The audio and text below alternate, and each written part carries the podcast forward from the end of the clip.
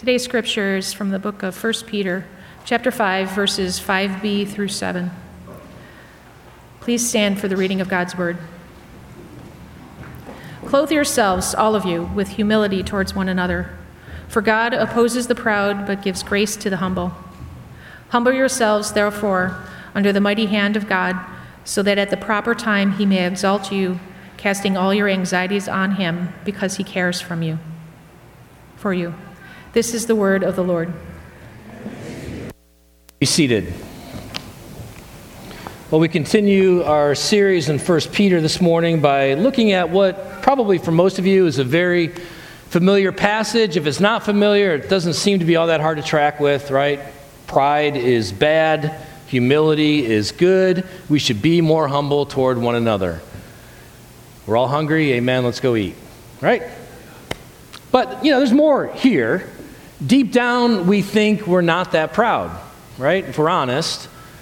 You know, the proud are those who are arrogant. The proud are those who are haughty. God's opposed to the proud, but that means the really, really proud, the boastful, the fools who say in their heart there is no God. Those are the, those are the proud. But what if pride were more hidden? What if pride weren't so much self exaltation as it were just simply self preoccupation? And then there's verse 7.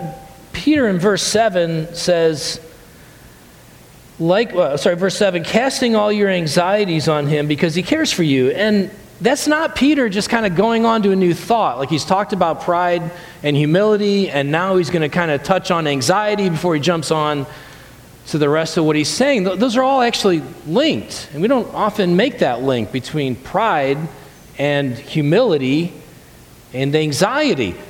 Humble yourselves before the Lord by casting all your anxieties upon him. So, the sense of what Peter's saying is this God opposes the proud, but gives grace to the humble. So, humble yourselves by casting all your anxieties upon him. In other words, if you lack humility, check your anxieties. Or to put it another way, if you're anxious, check your pride. So, those are the three things we're going to look at this morning. We're going to look at anxiety, we're going to look at pride, and we're going to look at humility. First, the presence of anxiety. Second, the hidden problem of pride. And then, third, the grace that compels humility.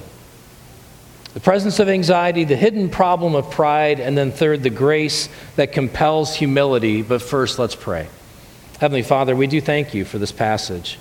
We thank you as we, we thank you every week for preserving your word for us down to this very day. You knew what we need to hear. You knew the truth that we would need to by your grace, appropriate into our lives. You knew the truth that we would need in order to be free. Lord, some of us are bound by the chains of anxiety. And we pray that as we look at this passage this morning, your Spirit would be working so mightily in our hearts that we would see some of those bonds begin to loosen and break free. And we ask all this in Jesus' name. Amen. So, first, the presence of anxiety. Why were these people anxious? It's important to ask that question. We, we know that there are all kinds of reasons why we get anxious. We'll come to those in a minute. But again, we want to look at God's Word and understand it in context, including the historical context. So, why were they anxious? And if you remember from our study of 1 Peter, Peter is writing to people in Asia Minor, new Christians, a church that's maybe you know, 20 years old and they are beginning to experience the first wave of, of oppression, of persecution. People probably weren't getting killed yet. Nero isn't on the throne in Rome by the time, you know, at this time it's coming, within a couple of years actually, of, of Peter writing First Peter. But there was beginning to be that low level um, ostracization, uh, marginalization, uh, uh, uh, people being spoken poorly of. Peter addresses that throughout the letter. You can go back and read how Peter touches on those types of persecution that they were beginning to face. In other words, these weren't people that were just kind of, you know, doing great, just kind of high and mighty. Everything was fine. They're coasting along, experiencing all kinds of success in their life, and therefore tempted to being proud. No, not at all. Actually, they're facing persecution, they're feeling burdens. Am I going to lose my job? I'm already losing business. People are no longer coming to me for the, for the work that I do or the wares that I provide because of the faith that I have. Am I, am I going to be able to feed my kids? And these, these family members, let alone friends, but these family members who don't trust Jesus for their salvation and no longer talk to me, what about them? What's going to happen with those relationships there? There was a great deal of anxiety. Why? They were carrying burdens, real burdens. And so do we. There are all kinds of reasons why we find ourselves anxious. Uh, my wife loves Jane Austen films. I, I, love watching those as well, in part because I'm reminded of the good old days when anxiety boiled down to the damsel in distress. She twisted her ankle, it's raining, and so we're all anxious because she might get sick and die. Oh, the good old days of just having to worry about getting wet in the rain, right? But you know, it was real back then. People would get sick. They didn't have the kind of medical care that we have. And so that death was always a present burden that people carried. There was always that anxiety back then. And, and we find all kinds of reasons to be distracted from that. We have oh man, we, we, we know what's going on in the world. We see and hear about global terror and and, and global warming, global climate change. We, we, we, we hear about these horrible things happening throughout the country and around the world, and, and we, we know the poverty that exists within our city, and we, and we just, you know, we read the paper and we, we hear about these horrible things that people in our own backyard experience. And then there's the anxiety that we have around our jobs. Where's the economy headed? Am I going to be able to provide for my family? And there's concerns about our health you know, with more information and more medical technology becomes more reasons to be afraid. And then, of course, there is that lingering reality of the fact that one day we will die. And so we carry these burdens with us and we find ourselves anxious. What do we do with that anxiety? How is that anxiety perhaps a warning light to us of something that's going on beneath the hood? Of our hearts. Many of you are aware that uh, a week ago, this past Friday, I was in an accident. I was rear ended. I'm fine. Nobody else was hurt. I'm very thankful for that. Uh, so, that car, um, it's, in it's in that great graveyard in the sky for cars. That's where that car is. Um, I'm about to share an illustration about a check engine light, and it hit me as I was, as, uh, I was walking in this morning. I, I need to pull uh, Matt Guerin aside because I'm borrowing his car right now. And I don't want him to think that everything I'm about to describe in terms of engines going wrong applies to his car. Like, what does this guy do with my car? All right, so Matt, it's all good. This is just an illustration. You've got a check engine light in your car. If you weren't aware of that, you should take a look. When you leave here today, it may be on, and if it's on, there's a problem. Because that's the function of a check engine light. If my check engine light comes on, one of the first things I do is look at the temperature gauge. Is the engine overheating? And if it is, well, there's some obvious reasons why it may be heating. You pop the hood, you take a look, is there oil in this vehicle? Because if not, then friction's building up with all these moving parts and the engine gets hot, it's overheating. Or, or maybe you check the coolant level. You know, maybe there's a leak and the coolant's all, you know, on my driveway and I just haven't noticed it yet. But what if the oil's fine and the coolant level's fine and the belts are all working and the fans seem to be moving? And what if it's not something obvious? There's this little thing called a thermostat in your engine, and it can get actually locked in the closed position. And when it's locked in the closed position, coolant doesn't travel. And I could, if I hadn't told Matt Guerin about this, he would be sweating right now. This is my car when the, when the thermostat's closed, coolant doesn't travel throughout the engine. The, the check engine light comes on, the, the, the temperature gauge is pegged out, but the problem isn't obvious. Well, anxiety is the check engine light of your soul. When that light is blinking, there's something going on, and it may not be all that obvious. It may be that the problem is pride. Now, in the words of uh, my Old Testament professor at Covenant Seminary, I don't want you to hear what I'm not saying. Right? And I want you to hear what I'm not saying. I am not saying that every time you're feeling anxious, the problem is pride. We are fallen creatures. The fall affects every aspect of our being. There can be very real physiological or mental health issues that result in anxiety. Anxiety disorder is a real thing. So please don't hear what I'm not saying. I am not saying that if you're anxious, the problem is just automatically pride. There are obvious things that should be checked, but it may be that that thing that isn't so obvious that you might not have thought about is actually the issue. The problem may actually be pride. So let's look, secondly, at the hidden problem of pride. How do we define pride? We tend to define pride as thinking too much of yourself, right? Seems like simple, basic definition. Pride is thinking too much of yourself. It's self exaltation. I have to be the best. It's self promotion. I have to be first. It's, it's self justification. I'm right. It's self comparison. I'm better.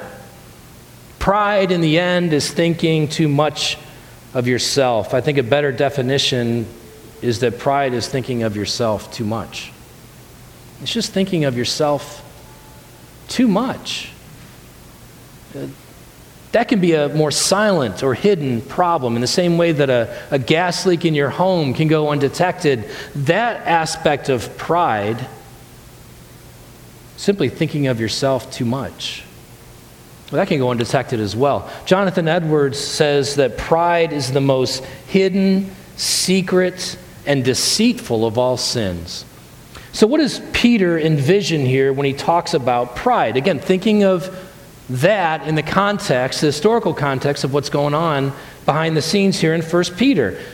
Pride, Peter's saying here, is linked to a refusal to relinquish anxieties. Pride is linked to a refusal to relinquish anxieties, a refusal to cast your burdens on the Lord. I really think that Peter has in the background here Psalm 55 cast your burdens on the Lord. So, pride is somehow linked to a refusal to relinquish anxieties, a refusal to cast your burdens upon the Lord, an insistence on holding on to things that we cannot, in fact, manage, a desire to maintain control. That's actually pride. You see an example of it uh, by way of contrast in the Old Testament in the book of Ezra. Ezra is on his way to Jerusalem. He's going to be teaching to the exiles who had returned in this temple that was being rebuilt. He's on his way, he's leaving Babylonia. King Artaxerxes has given him a lot of resources. He's given him money, he's given his food so he can have a safe journey back to Jerusalem. And Ezra knew that he couldn't rely on Artaxerxes alone, that he couldn't rely on himself and his own ability. He knew he needed to rely on the Lord. And so in Ezra chapter 8, verse 21, Ezra calls for a fast. This is what the passage says. Then I proclaimed a fast there at the river Ahava that we might humble ourselves before our God to seek from Him a safe journey for ourselves, our children, and all our goods. Now, what can we draw from that? Reliance on God is humility. Flipping it around, self reliance, that's pride. So, are you anxious this morning? Is the check engine light on in your soul? Is the problem the hidden pride of self reliance? So ask yourself is there some burden in my life right now that I'm refusing to cast upon the Lord? Is there something that I'm carrying that I, that I won't hand over to Him, that I, that I don't feel like I can hand over to Him? I mean, think about the stories that, that we're told from childhood, right? Work the problem. Gut it out. Just do it. Stay cool under pressure. And above all, maintain control. But what if you can't? When you come to that point, you tend to look to your circumstances outside of you. Those circumstances need to change, or those, those people, they're the problem. But if anxiety is in your life and that check engine light is going off in your soul, then you, you need to ask the question perhaps the problem is within me. Perhaps the problem is this hidden pride that is finding expression in a desire to maintain control rather than relinquish and cast these burdens on the Lord. And when you see that, then you're ready for, third, the grace that compels humility. The grace that compels humility. What is humility? C.S. Lewis famously said that humility is not thinking less of yourself, humility is thinking of yourself less. Very simple. Humility is not thinking less of yourself. Like if I'm not going to be proud, then I have to put myself down. If it's not self exaltation, then the answer is self denigration. And that's not the truth at all. Self denigration is actually a form of pride, it's just pride turned in on itself.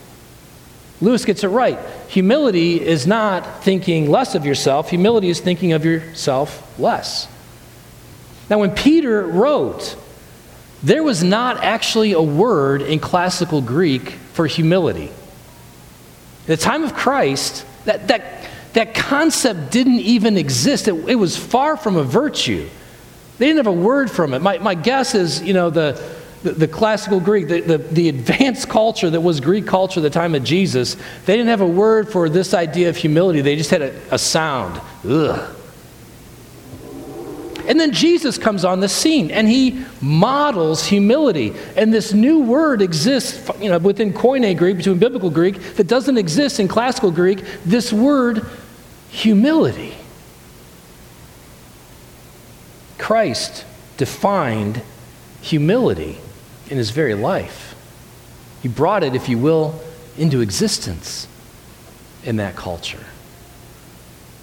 So that's what it is. How does it grow? Well, again, Peter tells us back here in this passage, verse 7 casting all your anxieties on him. How do we humble ourselves? How does humility grow within our lives? It is as we cast all our anxieties on God.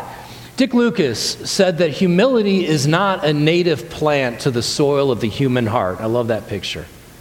Humility is not a native plant to the soil of the human heart. It has to be planted there, it has to be watered, and it has to be weeded in order to grow. Humility is planted there by the Spirit of Christ. You know, what wasn't normal in classical Greek culture is not native to us either. And so biblical humility, Christ's humility, has to be planted in us by Christ's Spirit. Upon conversion, that seed is planted there, and then it has to be watered. It's watered through the Word of God, but then it has to be weeded as well. And that makes total sense. If you think about the parable of the sower, Jesus gave that parable in Matthew chapter 13. He talked about the Word of God as the seed being sown. And one of the places where the seed was sown was among the thorns.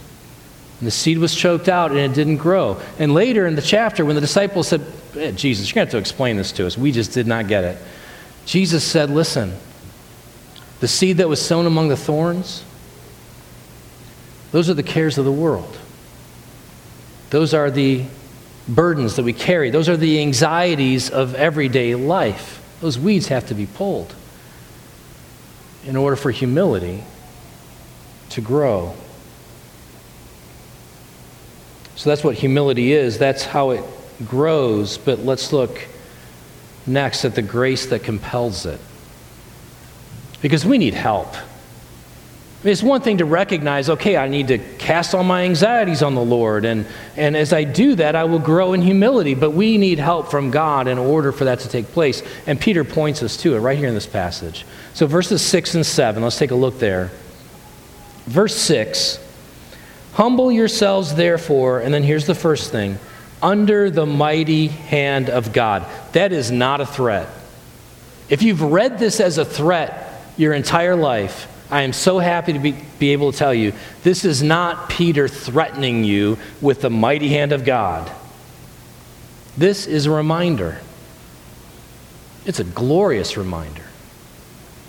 When God's people were delivered out of Egypt at the time of the Exodus, you go back and read uh, Exodus and uh, Deuteronomy, and you're going to read about the fact that God led them out by his mighty hand. He led them through the wilderness by his mighty hand. The people of God pitched their tents under his mighty hand. This is good news. Humble yourselves under the mighty hand of God. God's power is available to you. You have these burdens that you're carrying. You're trying to, to make it through the wilderness that is this life. And Peter is saying, listen, cast your burdens on the Lord. Why? First reason, back here in verse 6, his power is available to you, his mighty hand is for you.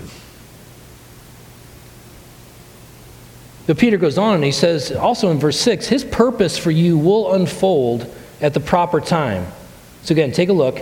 Humble yourselves, therefore, under the mighty hand of God, so that at the proper time he may exalt you. Isn't it good to know that God's purpose for your life, if your trust is in Jesus Christ, is that you ultimately be exalted? Peter began this letter with that.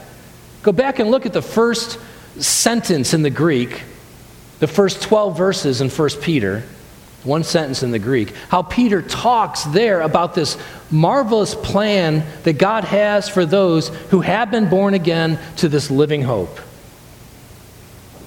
And what Peter says here, second reason for you to be compelled by God's grace to cast your burdens on the Lord, is because God's purpose for you will unfold at the proper time his purpose to exalt you, his purpose to lift you up, his purpose to restore you to a place of usefulness. Peter understood that. You remember the story of Peter. Peter, one of the sons of thunder.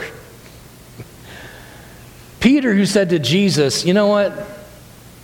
All these guys around here, I mean, just take a look. They're probably going to forsake you. I'll never forsake you, Jesus. Not me. Oh, Jesus, don't, don't wash me. And then what happens?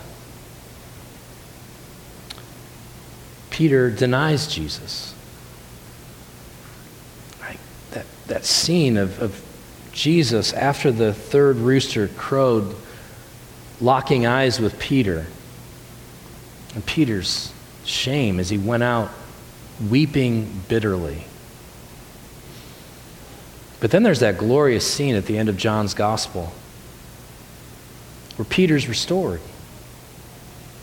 Three times Peter had denied Jesus. Three times Jesus asked Peter, Do you love me? Feed my sheep.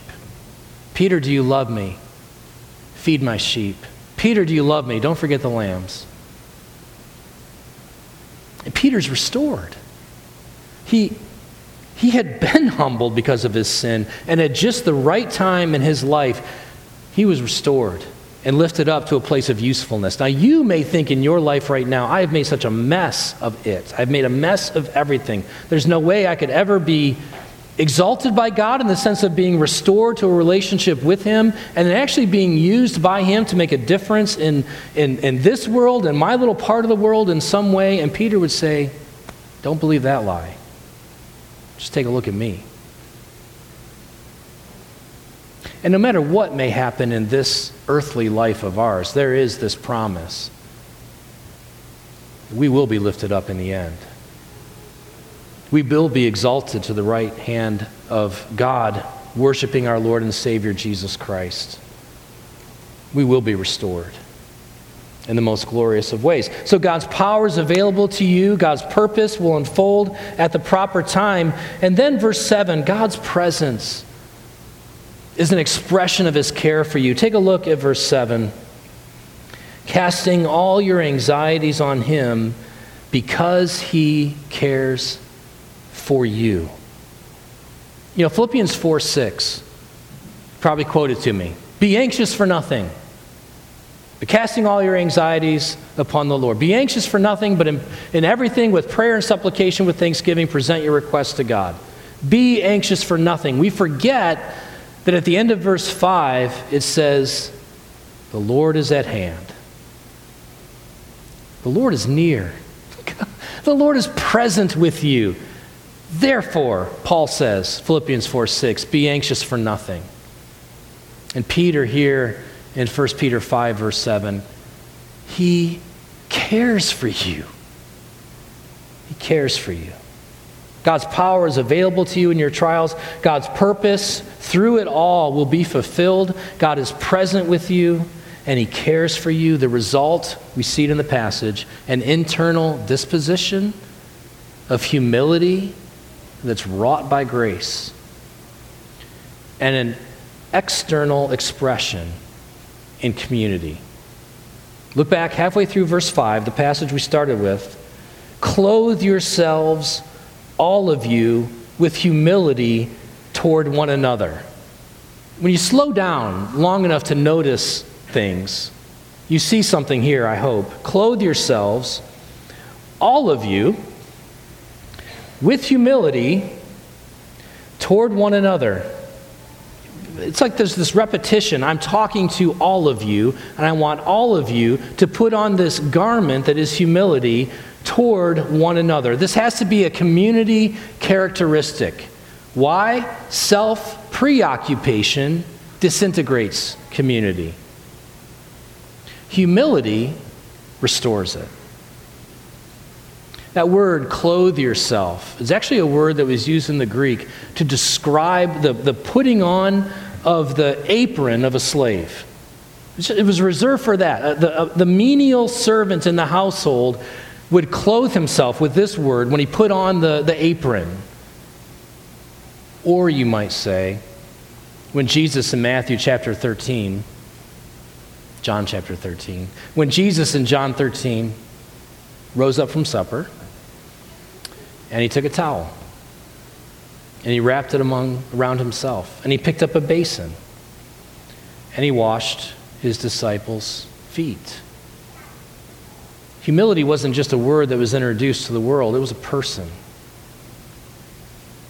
that broke into the world and took up the garb of the servant, who wrapped himself with a towel, who took the, the tool that is found in humility's hands, a basin, and served. And when this kind of humility exists in community, we give to the world a picture of the one who embodies humility. And now we're back full circle to that historical context. The purpose of the church in the midst of a culture that is increasingly opposed to Christianity and increasingly marginalizing Christians is not to fight back with all of our power, is to fight hard that our community be a witness to the King. There's a kingdom coming. There's a kingdom for which we pray. There is a king who himself embodies what it means to be humble. And we are to be a community of the King who put on the same garb that he put on in order to show humility to one another. And in so doing, give a picture to the watching world of who Jesus is. Let's pray. Heavenly Father, we thank you again, and we ask that by your Spirit you would take the truths of this passage and anything true that I've said and seal it to our hearts. Oh God, would you help us to be people who are so overwhelmed by the fact that Jesus didn't wrap a towel around himself to set us only an example, but actually as a picture of what he did to humble himself to the point of obedience, to the point of death, and death on the cross. So we pray, oh God, that you would lift up the eyes of our heart Lord, that for those of us who are cast down because of our anxiety, for those of us who are too centered on ourselves and our pride, that we would be lifted up to see our Lord and Savior Jesus Christ, in whose name we're called to serve, and in whose name we pray. Amen.